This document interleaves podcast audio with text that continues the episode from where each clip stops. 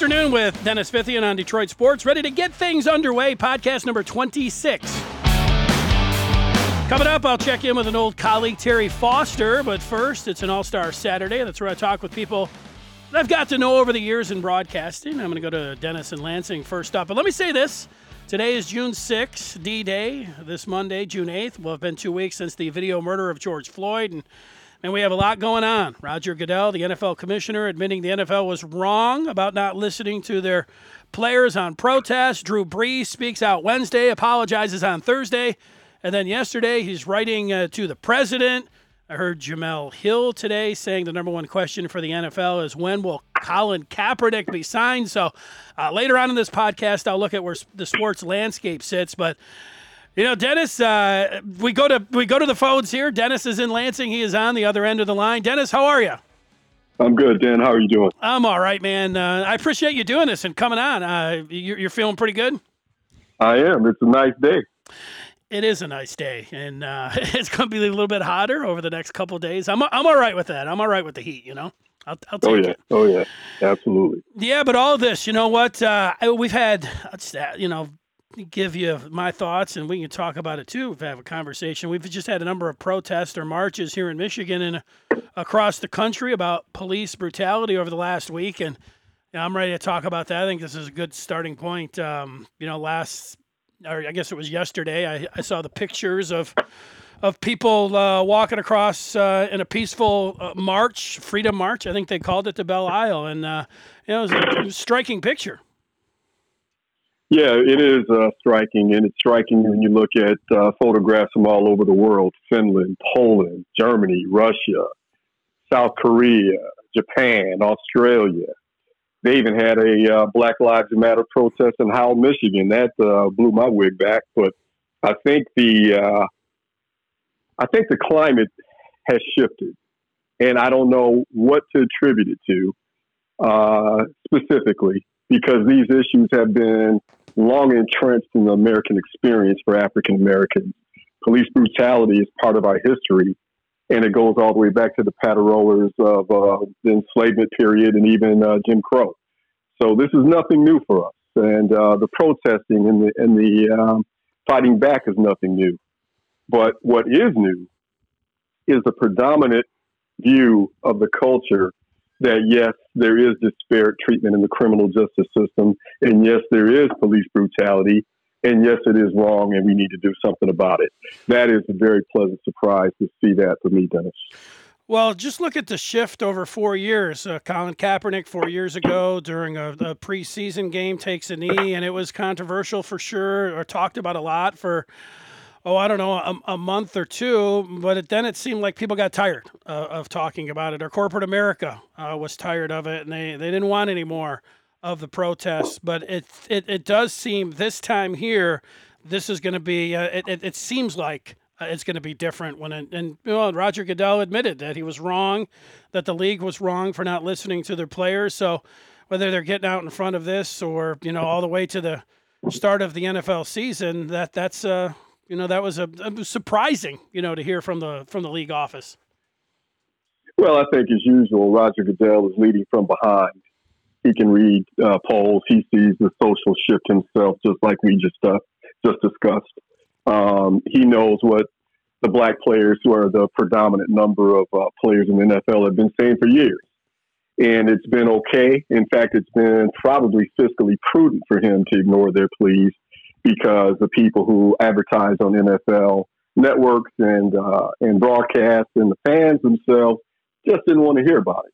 If you can just glibly attribute their complaints to whining and police brutality to a myth, you can just go on and, and keep stacking up the chips and tell uh, tell Colin Kaepernick he's blacklisted, even though you never actually say that in, in so many words. You can blacklist the man and get away with it because it pays you to do that. I think what Goodell is doing now is is looking at the future and uh, which side his bread is buttered on, and he's making a uh, a pragmatic decision that has more to do with uh, the future of the NFL and its revenue stream than any type of uh, moral epiphany he's had over the past few days. So uh, what Goodell says and, and, does doesn't doesn't give uh, me too much uh, comfort, and I don't give a whole lot of credibility. To tell you the truth, Dennis. Well, I, I thought it was interesting because you know he's speaking for the NFL owners, and you know they had to be contacted and say, "Hey, this is going to be our approach, whether it was strategic or not." But I just go back to, to Jerry Jones during you know four years ago, and at, at one point, I don't know the exact quote, but it's like nobody's playing for my team if they're taking a knee, you know. So, uh, oh yeah, I you know, that. that does seem to be a shift here, and if he needed a reminder about the, the times that we're in right now. When, when Drew Brees spoke on Wednesday and came out, and it, it was like he didn't hear anything that was going on four years ago, and he led with uh, he's not going for anybody disrespecting the flag, and, and it was like he missed the in, entire point, even though, you know, Drew Brees, he's done a lot of good things for the community there in New Orleans. Uh, he's generally liked, and and even if you think he was coming from a good place there, he just led. He, he couldn't have led off with, uh, you know, a worse statement for his teammates and for you know exactly what's going on here. No, he couldn't have, and and that's part of the frustration in that you look at um, what you would seem to think are good-hearted people like Drew Brees, and they just seem to miss the point.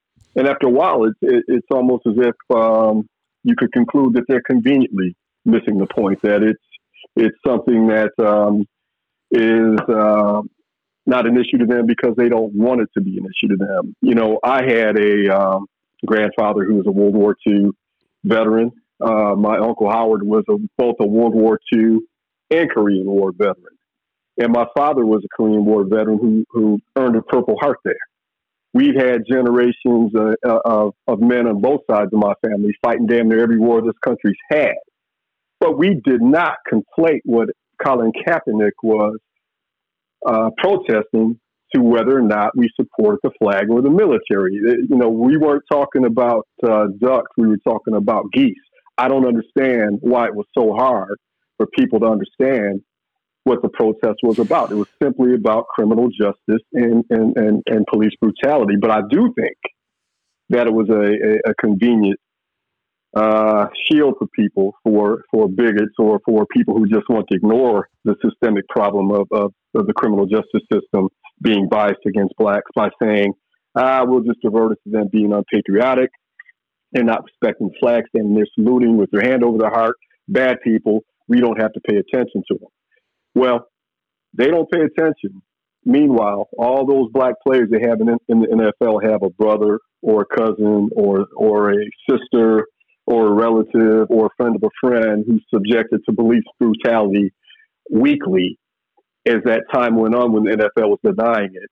And next thing you know, here we are. We have a man who is choked out on worldwide TV for nine minutes. And it took that to seemingly uh, start a movement. So maybe that's what it took for the NFL just to have it slapped in the face like that. Well, then is you know now lots of people saying they agree with peaceful protest, but uh, to them taking a, a, knee signals, you know, disrespect towards the flag, military, and law enforcement. And what you're talking about, I just go back to you know four years ago that, and people couldn't separate it, even if like I can remember the the preseason game was on a Friday, and on a Saturday morning, I was I was watching Sports Center, and I saw this, and I'm I'm going to be on the air at two, and I just sat down, I turned the TV off, and I said, all right, I've, I've got to come up and and and have my approach. What am I going to say about this? And mm-hmm. and in my mind, I thought, you know what? There's there's deal breakers for me in my life, and and one of them was, you know, taking a knee during the anthem. I'm I'm I, my first reaction was, you know, get out of the country. And I got on the mm-hmm. air and, and I started talking like that. And you know, people from uh, across Michigan, Southeast Michigan, were calling in and saying, you know what, you don't see the point. Can you understand mm-hmm. that what Colin Kaepernick said is that it wasn't any of those things. It's not about the anthem. It's not about the military and, and in law enforcement. It's specifically about police brutality. And it, right. it wasn't any of those other things. It was to shine more of a light on on police crimes and police brutality. And that night I sat back and I said, you know what? I, I get that point. And, and people have a hard time shifting. Like if they're so dug in or in my life, I'd never considered like, you know what? I love the anthem. Uh, I loved it. Why? Because I went to so many sporting events and I always thought of, uh, of friends and family that had uh, had passed away, not in the military, but just you know, it's kind of a, a, you know a moment for me to reflect. You're standing there, you know, and so it was always a proud moment, a reflective moment. And so then somebody was, uh, you know, for my lifelong views, was saying something that went against it. But uh, you know, uh, quickly I, I, I looked and I saw it the other, and I looked and I, and I felt the other side, and you know, I, I just wonder. I think I don't know this, but I think if if Drew Brees you know, spent the last four years like just watching Fox News and like some of their, you know, top uh, talk show hosts, whoever they are. Mm-hmm. Their, their their story has been consistently like these player these uh, I think they like NFL rogue players and these protests are all about anti-military, anti-police, you know, and and, it, oh, and it sure. just that's been the message for four years. I think that Drew Brees has just been listening you know, to whoever he likes, and you don't consider the other side. And and I think that that was kind of a, a slap in the face for him, you know, on Wednesday when he was like, "Whoa, what's this?" Yeah. Uh, I, I, I, guess I didn't really even consider that side. Yeah, and it's amazing. He did. It, it, took until this past Thursday for him to consider because it's been there all along. If um, if you know your history, you'll know that when Dr. King was assassinated in 1968, his approval rating among white people was around 28%. But more shockingly, his approval among black people was in the high 30s, that low. And the reason why was for the first time uh, in the last 18 months of his life, he began to speak out against economic injustice, police brutality, and the war in Vietnam. And a lot of the conservative black leaders in the pulpits and in some of the organizations, the local NAACPs, et cetera, cautioned Dr. King told him to stay in his lane. This isn't what we're talking about. We're talking about civil rights. We're talking about integration. We're talking about fundamental issues that way. Meanwhile, on the white side of the coin, they're looking at him as a traitor. What do you mean we're uh, we're the, the greatest purveyor of death in the world, the United States of America? We're great. How dare you say anything like that? How dare you say that we have a criminal justice system that is fair? We we have the, the, the, the scales of justice with a blindfold on. How dare you say that our economic system is set up to entrap uh, black people in poverty. That's that's outrageous. Well, those issues are the very same issues that Colin Kaepernick's knee symbolized. They're still going on, and and and and, and unless and until we address those issues and look at African Americans as truly equal and fully endowed citizens with protection under the Constitution that is identical to what white people have, particularly uh, middle class and moneyed white people because there's a lot of poor whites out there who are catching hell too. Um, they seem to um, be a little bit less, uh, uh, a little bit more reticent to speak out against it for some reason, but uh, that's a topic for another day. Mm-hmm. But I guess my main point is that this is nothing new. This has been going on uh, since the United States was uh, being thought about. If you look at every major res- insurrection, rebellion, aka riot of the 20th century into the 21st century, with only one exception. They all started because of police brutality. You know, the the the uh, discrimination on the job didn't start a riot. The discrimination in housing didn't start a riot. The discrimination in banking didn't start riots. The discrimination on down the line didn't start a riot. But what did start riots in St. Louis in, in the 19s um, in Tulsa in 1921, yeah. in Watts in 1966, in Detroit in 1967. You can go on down the list. Was police brutality.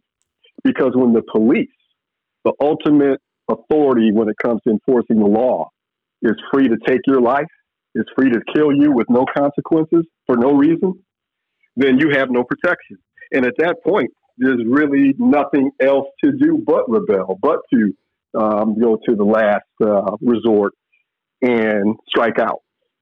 And I think that's what you saw here. People just had it up to here. Now, I will laud the protesters. They they have been um, largely peaceful, very little violence in the scale of things, and a lot of the violence that you have seen we know that a lot of it's uh, uh, being provoked by agent provocateurs. There's no question about that. Right. But even in the even in the um, even in the absence of the provocateurs, and you have young black people striking out, breaking windows, looting stores, That's that economic frustration with the system that tells them every day, "Ooh, look at this pretty car, look at this beautiful house, look at this destination someplace that you need five grand to go to for three weeks," and they know that's outside of their their reach.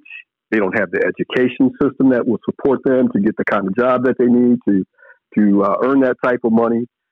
They see the bias, they live the bias, and they get to a point where they have nothing left to lose. Left to lose, and that's not that's not uh, endorsing that behavior. It's just looking at it for what it is. So I think if we can uh, take this moment and really start examining equality by its purest uh, form of definition. What's good for the goose is good for the gander. If we can do that, maybe we can make this whole thing worth something. This this this last week of, of rebellion and, and protest and the the death of George Floyd may not have been in vain. I wish I would have put you down for 20 minutes. Uh, yeah, are people going to have open minds? And you know, for me, it's about my life trying to strive for a better country, and part of that's trying to understand my neighbors and my friends' plight. And uh, you know what? Uh, maybe maybe this is going to be a start of something. Uh, Dennis, I appreciate your time, man. Uh, I, I, looked down. I thought we were only talking for six minutes. It's been 16, man, and uh, I appreciate your thoughts, man. Uh, they they were fantastic. Well, I enjoyed the conversation, Dennis, and thanks for inviting me. Yeah, we're gonna have to do it again. Take care. Absolutely, you too, man. There he is, Dennis and Lansing. How about that? And you know, I, I've talked to uh, Dennis before, and but I did I just didn't know how long we were going to talk. And then I looked down, like I said, and I'm going to Terry Foster, who's coming up next here on the podcast. Good afternoon. Good afternoon, Terry. Terry Foster, Hall of Famer, longtime member of the media, writer, broadcaster, podcaster, blogger, uh, everything, man. How are you doing today? Pretty good. Kind of chilling out, uh, just watching stuff, hanging out. That's about it. Yeah. What about you? Well, you know what? I, I was up at six this morning, which is pretty early for me, although I have been getting up earlier and I checked my direct message and I saw that you responded to me at, at four in the morning. And I thought, you know what? Terry doesn't sleep. You know, Terry's, you know, it's, it's one of those things. I, I remember going back. You you you wake up in the middle of the night. Sometimes you're just up. You just don't sleep. Yeah, well, I went to bed last night at eight o'clock, which meant I'm gonna wake up at a weird time. So that's what happened. Yeah, well, well, Terry, I was checking things out myself, and I gotta say, you know, your blogs are very powerful reads, man. I, I, today I read the letter to Little B well, who I know, mm-hmm. Brandon. I got it even seems strange to say his name because for for years, you know, I called him Little B, and you know, you told Brandon uh, that that things wouldn't change until white people have had enough. And mm-hmm. I know two weeks will be, or or Monday will be two weeks since the, the murder of George Floyd. We've had eight days of of protest across the country here. Do you get a feel here that? Uh, that white people may have had enough here? Do you sense that? I, I, I think so, but I think what's also happened is the clowns are starting to come out now a little bit. You know, saying that you know it's not that bad, and and you know, um, you know, people are starting to say things that counter the um, you know the demonstrations and stuff. But I think enough people have said enough is enough, and and, and maybe we're going to get some change. Uh, I think we need more leadership from our government, which we're not getting right now. No. But um, you know, at some point, I think what we need is um, we need black leaders. We need the police. We need everyday people and we need a moderator to have some type of summits. And I'm talking about big summits to try to talk about what the problems are, what the mindsets are, what can we do to make this country better, to make our relationships better. and we need leadership, probably from politicians, because we're not experts on this, but uh, other people have been trained to at least know what you can change, and we need we need leadership from them. Yeah, and we That's need people. Yeah, and it's a good view. We need people to pay attention and, and have dialogue and be willing when they say something. And, and if somebody wants to counter it, and, and maybe they can meet halfway and examine these statements. And, you know, when you, you say clowns, that like I've seen some of that. Of course, you, you know, you, you stay on online long enough and you'll see a little bit of everything. But, you know, some of that where you see trickling out just over this past week, there'll be like a lot of like, uh, well, what about all the white people that are getting murdered by police officers, or what about the cops that are murdered? Like, look, you, the part to pay attention is is like, yeah, we don't want anybody to get uh, murdered by the cops or be subject to No. police brutality, and you know, we don't want uh, police officers to be murdered. But in this instance here, what we are talking about specifically is police brutality against blacks. I mean, that is that's the issue. It's not like so people. It seems like a little bit of a running end arounds and well, what about this statistic? You know, there's actually more white, and it's like uh, okay, that that's not doing anybody any good. Like that's particular. Here, here, here's what I say to that, and I, I keep hearing that too. Well, there are more white people murdered by police than black people, but I would ask this question: How many unarmed, harmless white people are murdered by the police, as opposed to a white person that has a weapon that is a threat um, to a police officer? Yeah, I mean, sometimes you're going to get killed if if you're threatening the police officer, no matter who you are. And I always go back to this video or a couple videos I saw. There were um, white guys in a park with children in the park, um, having with a gun in their hand, threatening people, and you hear the police talking about, okay, how are we going to take this guy down without killing him? And what they did is they got snipers to get a uh, you know, get a shot at this guy, and they planned it. They shot the guy in the stomach so that one time brought him down, arrested him, took him in, took him to the hospital, whatever. My point, if it had been a black person, there would have been two, three hundred shots, and the dude would be dead. But now, with this white guy in the park, it was like, okay, how do we take him down? And uh, we don't want to kill him and we don't want anyone to get hurt. So what do we do? And I just think that's the different mindset that we have to change. You know, treat everybody like that, no matter who it is. How do we take them down with one shot? You know, no longer have him a threat. You should do that with everybody.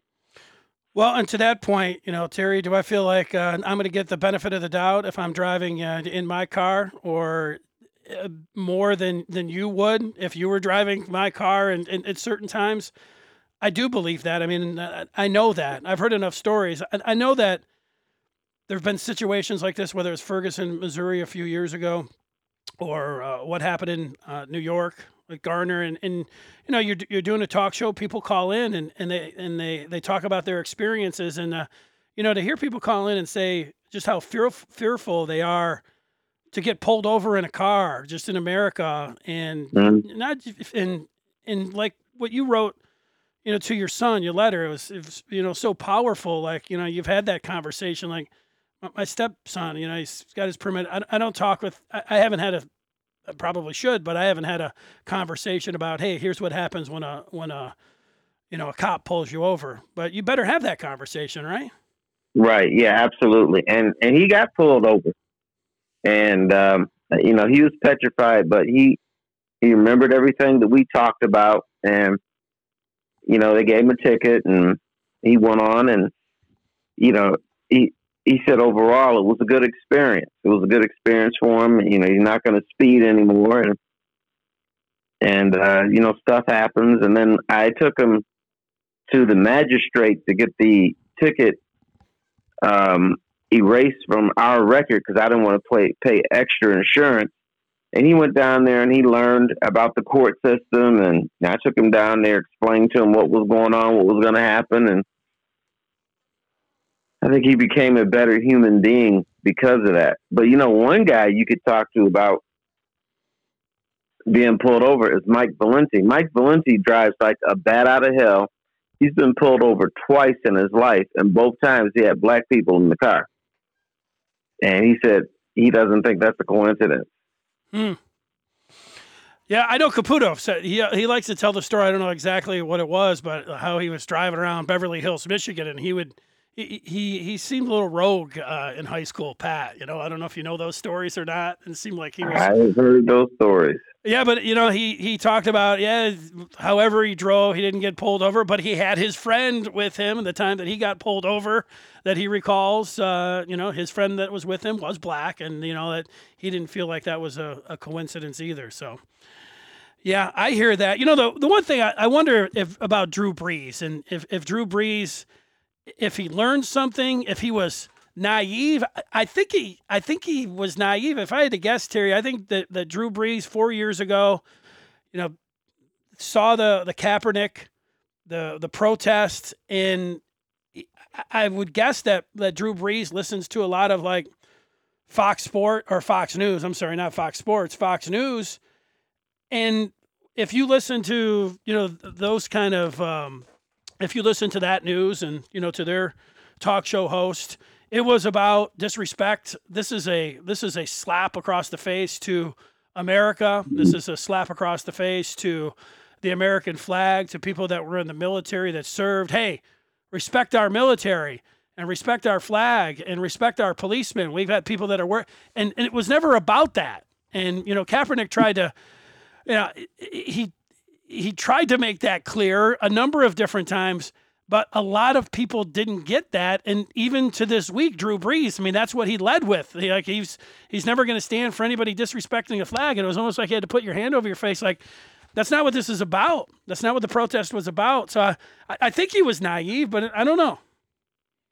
I I I for one I forgive Drew Brees. I think he forgot he forgot about the the context. He forgot what we were going through. Uh, you know, sometimes these guys are insulated in their own world. He forgot about his teammates. He forgot about a lot of things when he made those comments. But I, I think a guy like Drew Brees can earn our forgiveness because of the type of guy that he's been, what he's done for the community, what he believes in. And, you know, sometimes we forget. We forget where we are, we forget the context, and we mess up. Now, if it's been somebody else, I may not be forgiving. But for Drew Brees, I'm like, all right, he, he messed up. Uh, he apologized, and I'm willing to forgive him because I know, or I believe, because I don't know him, but I believe he's a good dude, and stuff just happens. Yeah, he seems to have a track record of, of trying to go out there and, and help the community and, and be empathetic, you know. So just in this situation, uh, it didn't seem like uh, you know he, like he was paying attention. I I uh, I heard Jemele Hill today. It, I was surprised. Like I was watching. It was actually just a, a, video that popped up when I was on Twitter. But she was mm-hmm. saying that the number one question, and then she was talking about the NFL. But she said the the number one question for the NFL now is that when will Colin Kaepernick be signed? And I thought, wow, is, is that really the the number one question for the NFL? But I mean, she was saying that, and I was thinking at first I thought, well, that's that's not going to be uh, the number one. You know, you, you can't force a team, or you don't, you know, you don't want to go out there and, and say, hey, we really need to get Colin Kaepernick signed. It, it should be about, you know, whether or not you know he can play in the league and you know bring something to the table as a as a backup. But then my my I had to remember four years ago what I was saying, and I was well you didn't want to sign Kaepernick because as a backup quarterback, all of the attention that was going to come and distraction that was going to come along with him. And now, if the NFL is ready for protest, are uh, they seemingly they would be ready for Colin Kaepernick, and it wouldn't be what you know I was calling a distraction, although be a lot of media, but he might be just a spokesperson if he's not somebody that is signed by an NFL team, maybe uh, in some role as a, a spokesperson for the NFL. Yeah, I think you could legitimately now make the case that maybe there's so much rust on Colin Kaepernick that he may not be able to help a team. But I think there's a more important role for him. If I'm the NFL, I'm putting him in my front office in the NFL, New York City, because when I talk about healing, we got to heal this country. The NFL is powerful enough that it can get a seat at the table. And if it's going to be part of the process of us healing, then Kaepernick should be at that table. Then if I'm the NFL, I'm hiring him now to be in New York. I don't know what title you'd give him, but it would it would his job would be to show that we've changed, the NFL has changed. Um, how can he help heal this country? Um, I, you know, he would be a, li- a liaison for me to, to be put in that position now. Give him a nice little salary, and you know, if you determine he can't play anymore, then that's the role he should be in. Uh, I think he should be in that role anyway.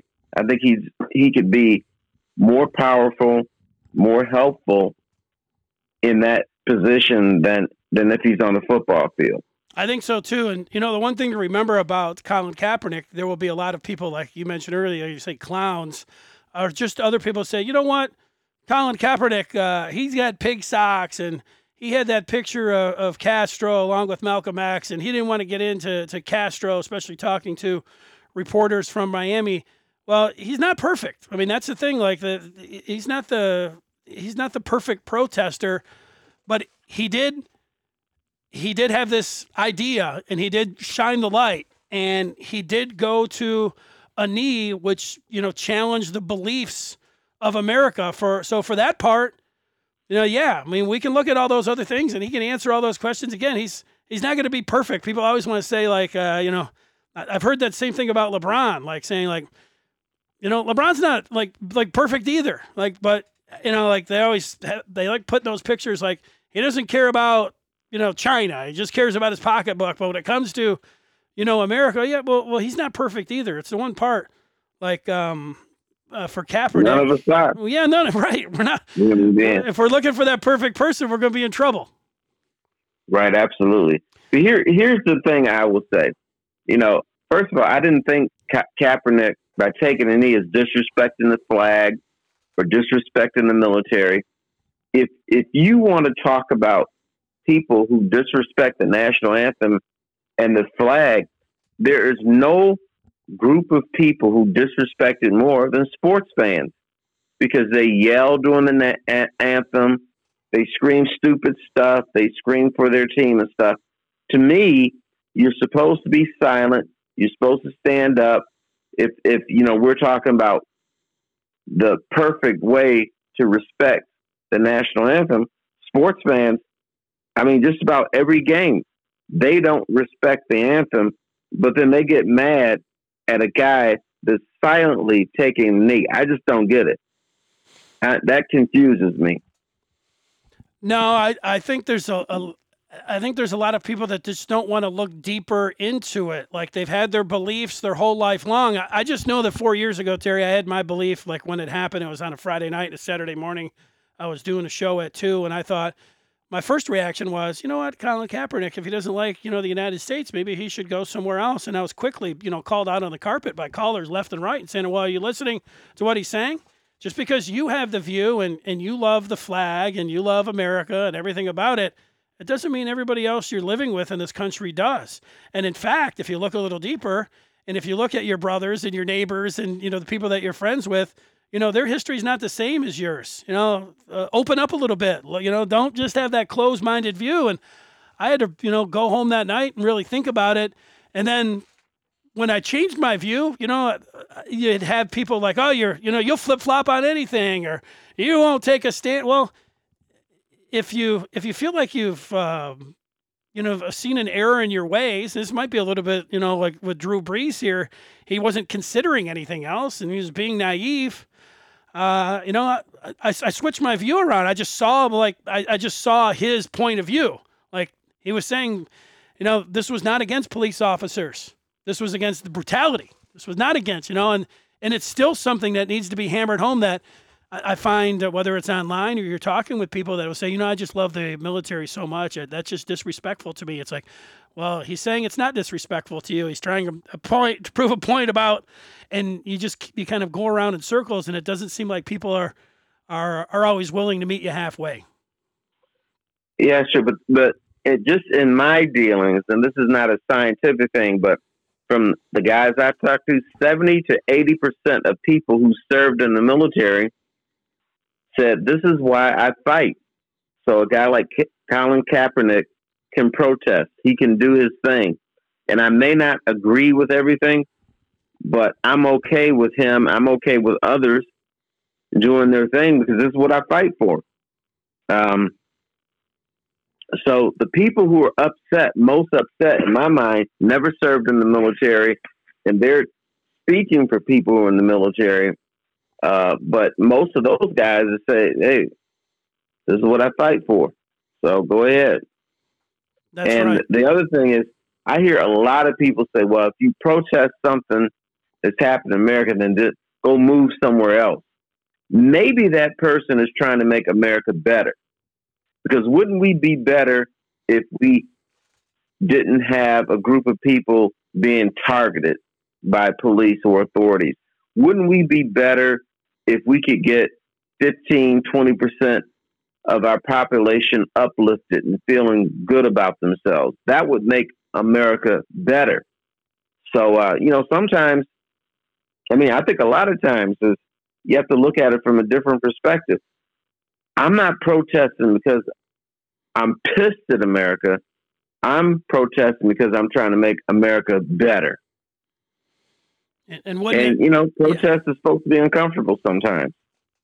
Yeah, and wouldn't it be better just listening to you there if uh, your, your fellow police officer, if if he saw something that was uh, was out of line, stepped in and said, you know, no, I, I'm not going to stand for this, and and you know, got America's back, you know, rather than I mean, it's going to be a, in some cases, uh, you know, tough and the blue wall and everything, but that's one of those. Uh, I've seen the, you know, the the the different uh, ideas of of reform, and uh, you know, I don't know, the eight can't wait you know, that's one of them. Like with the partner, eh, you know, if, mm-hmm. if you mm-hmm. see something with them, uh, I'm with that particular one. Hey Terry, I wanted to ask you about uh, your dad. I saw your your blog, Terry mm-hmm. Foster, eh, uh, not blog, which is like I mentioned earlier, a very powerful read. And I did not know your dad, Ronald Foster, but uh, uh in the Army, Korean War, and and was yeah. shot dead by uh, policemen.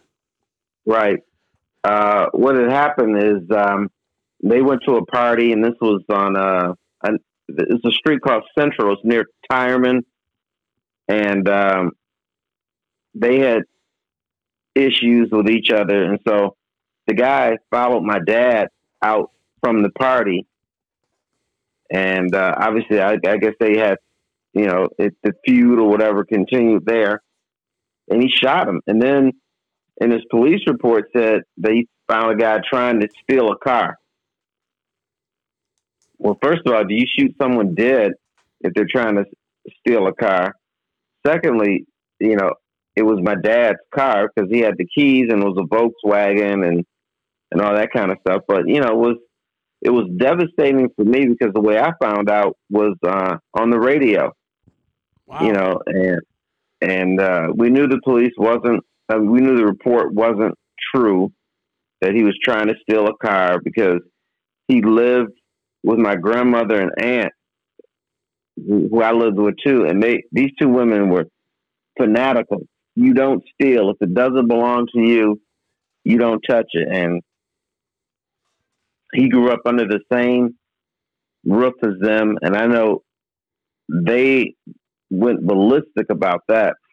And um, so I knew he didn't steal a car, and they knew he didn't steal a car. And then we had it investigated, and lo and behold, he was not trying to steal a car.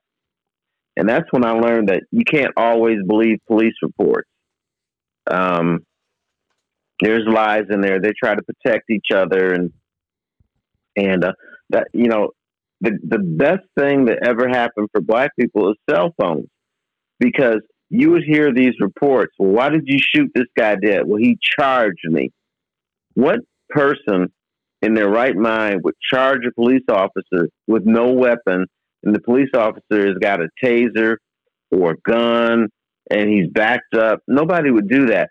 So now we have these cell phone videos and we're finding out, oh, he didn't really charge him. He wasn't really doing anything. So we get to view um, what happened because, you know, dead men can't talk. Uh, it's always going to be the version of the person who's live. That's the only thing we're going to hear. And, uh, you know, we would have, that's what we would have had to believe that my father was trying to steal a car until my aunt was like, no, I know he, she knew a reporter at a newspaper, asked him to investigate. He did. And um, one of the first things he said when she talked to him is, um, did he drive an off white VW Beetle? And she said, yeah. I said, well, that's the car he got shot out of. He was turned toward the car. So he couldn't have been trying to steal his own car. So that's how we kind of knew something was shaky with the story. Wow. Well, you know, Terry, when I brought you on, you said just been looking at things, looking at uh, whatever's pictures, and uh, I, was, I was struck by the picture, uh, and it, I read that that blog, and you talked about your dad would drive that, that is it with Bug, you know, Beetle uh, to, yeah. to Belle Isle.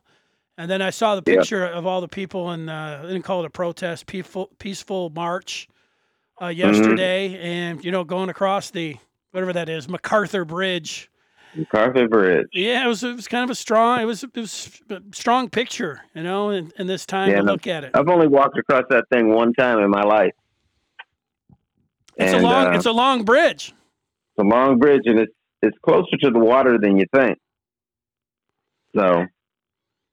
Uh, we we usually drive it. You know, we used to go there on Sundays and with my aunt and grandmother and find a place to just to relax and let the air blow in our face and enjoy the river and all that kind of stuff. So I never walked across it until I think I was an adult. It was the first time I ever walked across that bridge because we always drove across it. Yeah, last year I was gonna we we stayed at a Airbnb down there on the east side. It was pretty close to Belle Isle, and at the one you know morning I was like, well, I'm gonna I'm just gonna get up and I'm gonna go run down there across the bridge and everything. But I so I drove down there to see where I was gonna park, and there wasn't really a spot. And then I drove over the bridge, and I ended up you know parking there and and, and running around uh, you know Belle Isle, which was uh, you know mm-hmm. it was it was interesting and entertaining, you know, the history and the the fountain and, and everything else. But I thought, man, the, I, I would have run across the bridge. There's there's nothing like right when you get across the bridge. It's not like you you set up shop and you you take in Belle Isle. You still got to you know get and go somewhere. So that was you know what I yeah. But there's there's a great injustice about Belle Isle. Sammy Davis Jr. He has that song Detroit Detroit. He calls it Belle Ill Does he? I didn't know that. I didn't know that, but I knew one of the statues up there was like some uh, you know rogue figure who he he bought the fountain, which is a beautiful fountain, and they had it going and everything mm-hmm. else, but he demanded that his uh, you know that he would have a statue built of himself and that it, it would stay there forever and it, it's there but if you read about the guy it's not like he's like uh, that's about all he had going for him is that he, right. he built the fountain yeah we we got a lot of unsavory figures with statues and fountains of them and stuff like that. So we got to figure out what do we do with them? Do we put them in museums? Do we let them stay? Do we take them down? So there, we got a lot of decisions to make over the years. Yeah. Well, hey, you know what, Terry? Tell me, uh, you you podcasting, you're you're blogging, so you know you're writing, you're talking. Like, you know, tell me a little bit about that. For maybe there'd be a few people that that, that wouldn't know exactly uh, or we'll look to find you? Yeah, I'm I'm enjoying my um, blog, uh, terryfoster.blog. You know, I, I write those things um, to communicate to people, but it's also therapeutical for me. Um, when I, I got sick four years ago, I have one doctor I talk to a lot, Dr. Islander. He says that do some of the things that you used to do. You just can't do it in volume. So he thinks that's good for me health wise.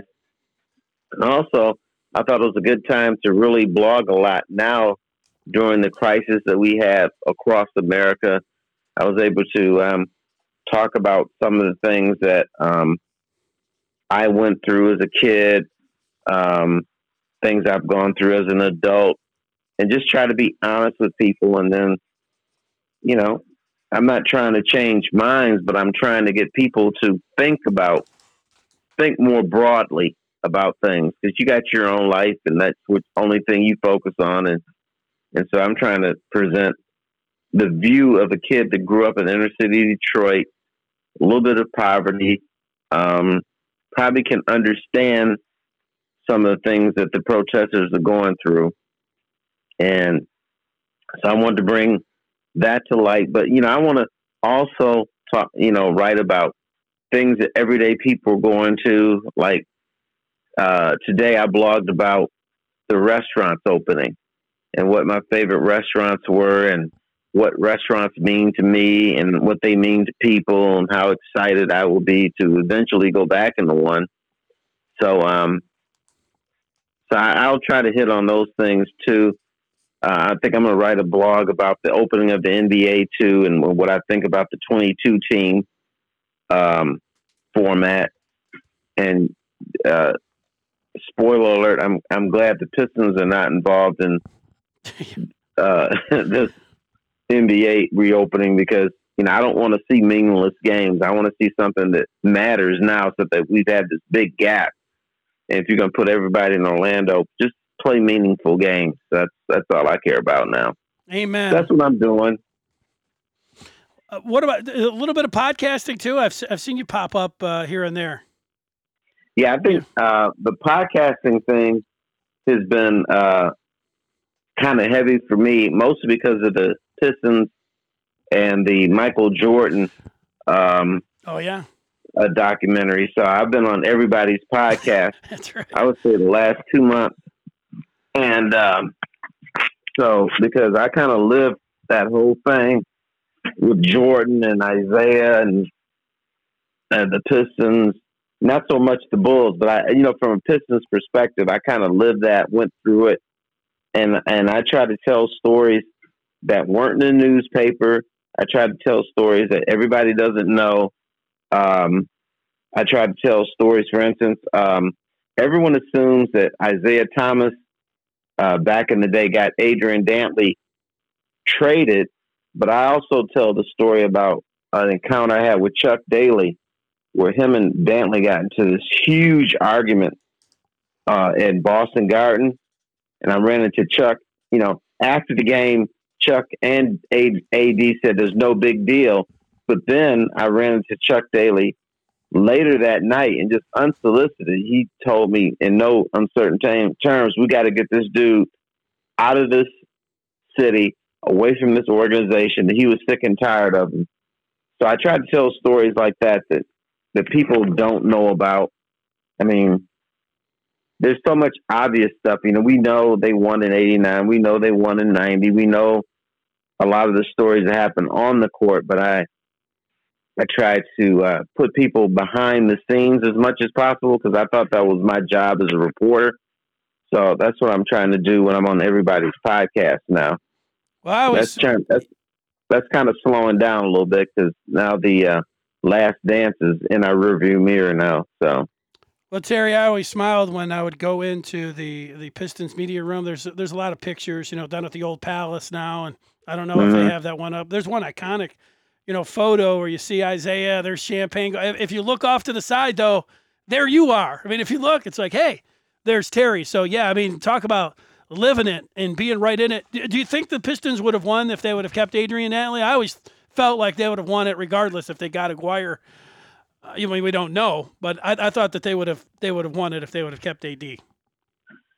Yeah, they probably would would have, but you know, you had a dynamic in that locker room. You had the AD side and the Isiah side, so you had a uh, a friction and a fracture in the locker room. So I think just to guarantee that they would be the team to beat, they wanted to get rid of that friction that was al- always there. So, you know, from a chemistry standpoint, um, it made it better. It made it easier, but they probably still could have won it with him. But we wouldn't have seen as much Dennis Rodman if that had been the case. So. Yeah, if I can get one more question about that. Now, when you brought mm-hmm. up the bad boys, you know, I haven't had a chance to ask you. I always have thought, just like um, with John McEnroe, you know, he had to rant and rave and be a brat, and, and tennis, it, it focused him uh, to be a better player. That was just in how he was, uh, you know, wired. I always felt Isiah, he had to be prickly. He had to like look at the other team as the enemy. He couldn't, you know, even though he was pals with uh, with Magic, you know, he was pushing him by the time the the game started. He couldn't be friendly with Bird. He had to tell Joe D not to, you know, hang out with Isiah uh, with uh, with Jordan. Just because the way he was wired, I'm like he had to draw the lines that way. Maybe it was his size, but I also thought that was his personality. Do you think that's true?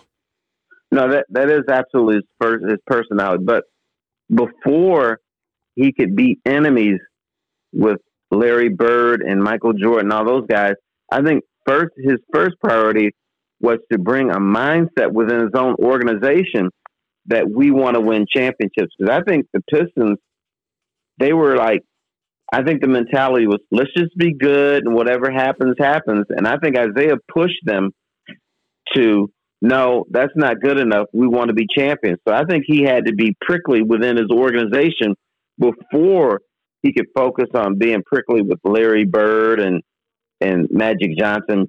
Because really, the way it was supposed to go, it was supposed to go from uh, Larry Bird and Magic Johnson feud or a rivalry right into Michael Jordan and the Chicago Bulls. Isiah said, you know, said, no, that's not the way it's going to go. the Pistons are going to be in the middle of all this stuff, so you're going to have to talk about us too. But he had to get that organization within the mindset of, yeah, this is what we want. We don't just want to be the Utah Jazz or the Phoenix Suns who had a nice run. We won 50 games, we won 60 games, but we won no championships. That was not what he was about. Fascinating. I love it. Well, yeah, it, yeah, it's good stuff, man. Uh, all of that it would, it would make for a great ten-hour podcast. I, I, I know that. Hopefully that uh, you you get that out there one day because uh, I certainly would listen to it. That's for sure.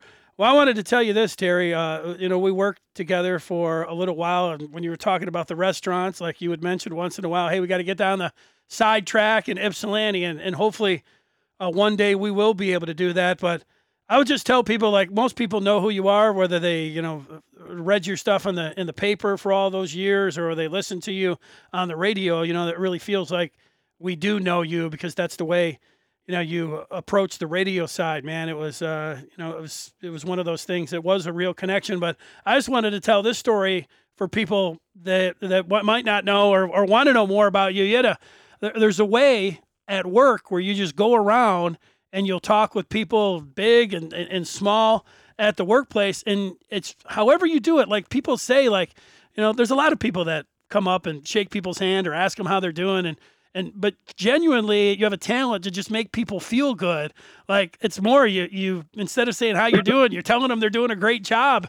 And man it's hmm. just I've I don't want to say I've stole that from you, but it's something that I, I tried to learn. I try to do it myself whenever I get a chance. Tell people, hey, I, you're doing a great job, and you know I, I totally got that from you.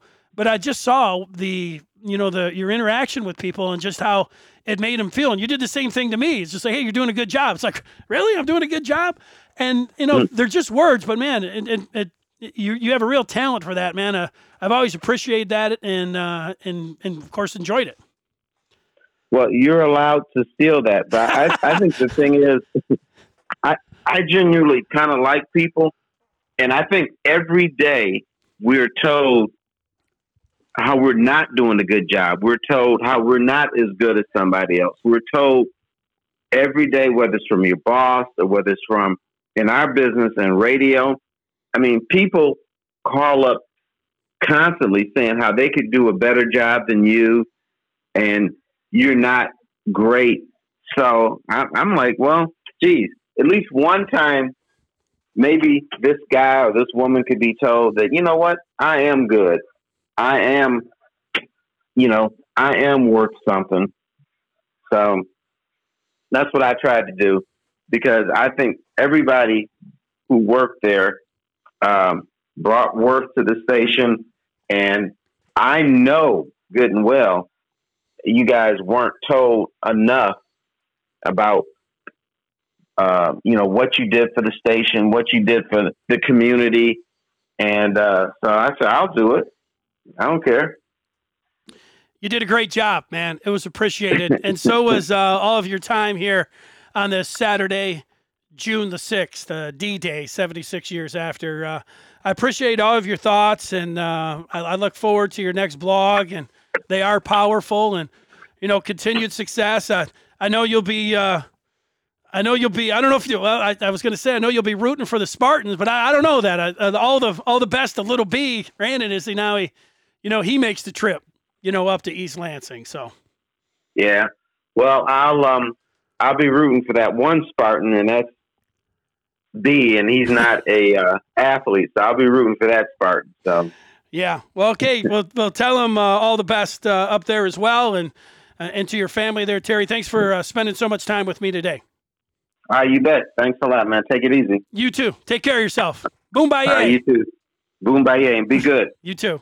All right, there all he right. is. Bye. The great Terry Foster joining me here on. I was going to call this a blog. It's not what it is. It's a podcast. And and Dennis from Lansing earlier on this All Star Saturday. I looked down and I've almost talked an hour. I always say this in, in radio or in podcasting. You know, if you're if you're looking down, it seems like, man, only five minutes in, I've got an hour to go. It's not a good sign. But if you look down and 15 minutes are gone, like, uh, and it seemed like it was 30 seconds, like it was when I was talking with Dennis, it's a very good sign. And when I look down and it's almost uh, an hour gone, after I'm uh, talking with Terry again. Another good sign. Well, I was going to tell you what everything that was going on, uh, at least the landscape, say everything. It's, it's pretty quick I can get to when you talk about the world of sports. Although there were, you know, some developments. One, the first um, sport here that's going to have fans back at it. It's going to happen in Ohio at uh, the Memorial in mid July fans will be back for for that. Hockey, uh, the update there late July, August for the playoffs. Uh, as Terry mentioned, the NBA July 31st. They're going to have some of those uh, play-in games, and you know, for me, I, I know the 22. Like it would have been fine to just go into the playoffs. I would have been fine with that World Cup format, but for me, I would have been all right. Whoever came out of the World Cup format and whoever was a champion you know, I can't say it for sure, but I would have felt like, hey, they deserve to be the champ. But I also know why the like Jordan, uh, Adam Silver listened to Jordan and said, hey, let's try to make this as close as possible to the to the normal playoffs. Is that people love to put asterisks and and they want to call it a tainted season and this isn't a real champ and I know if it, it ends up ultimately not being the Lakers or the Clippers or the Bucks, I mean those are the the three teams there. Let's just say if it was the Sixers, people would be like, well, this is a tainted championship. It's going to be charged like that. Uh, nothing you can do about that. But so you want to, I understand, making it as close as possible.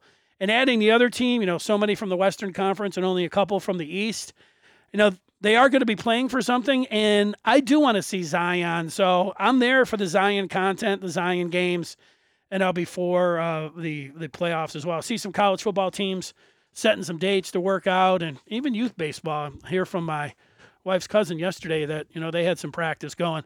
I was just looking into the one thing about the NBA. You know, they're talking about bringing the different floors and and you know trying to create some home court advantage. The thing that I read today is that they're you know talking about piping in some music from NBA 2K, just like having like a Spartan Bob up there. And I just wondered how that you know you're you're sitting there it's going to be like, you know, calling, there's LeBron James for three.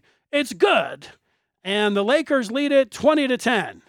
So you don't have a lot of sound except, except the squeaking of the, the, the sneakers. And is it going to sound a lot better if you come down and say, here's LeBron for three?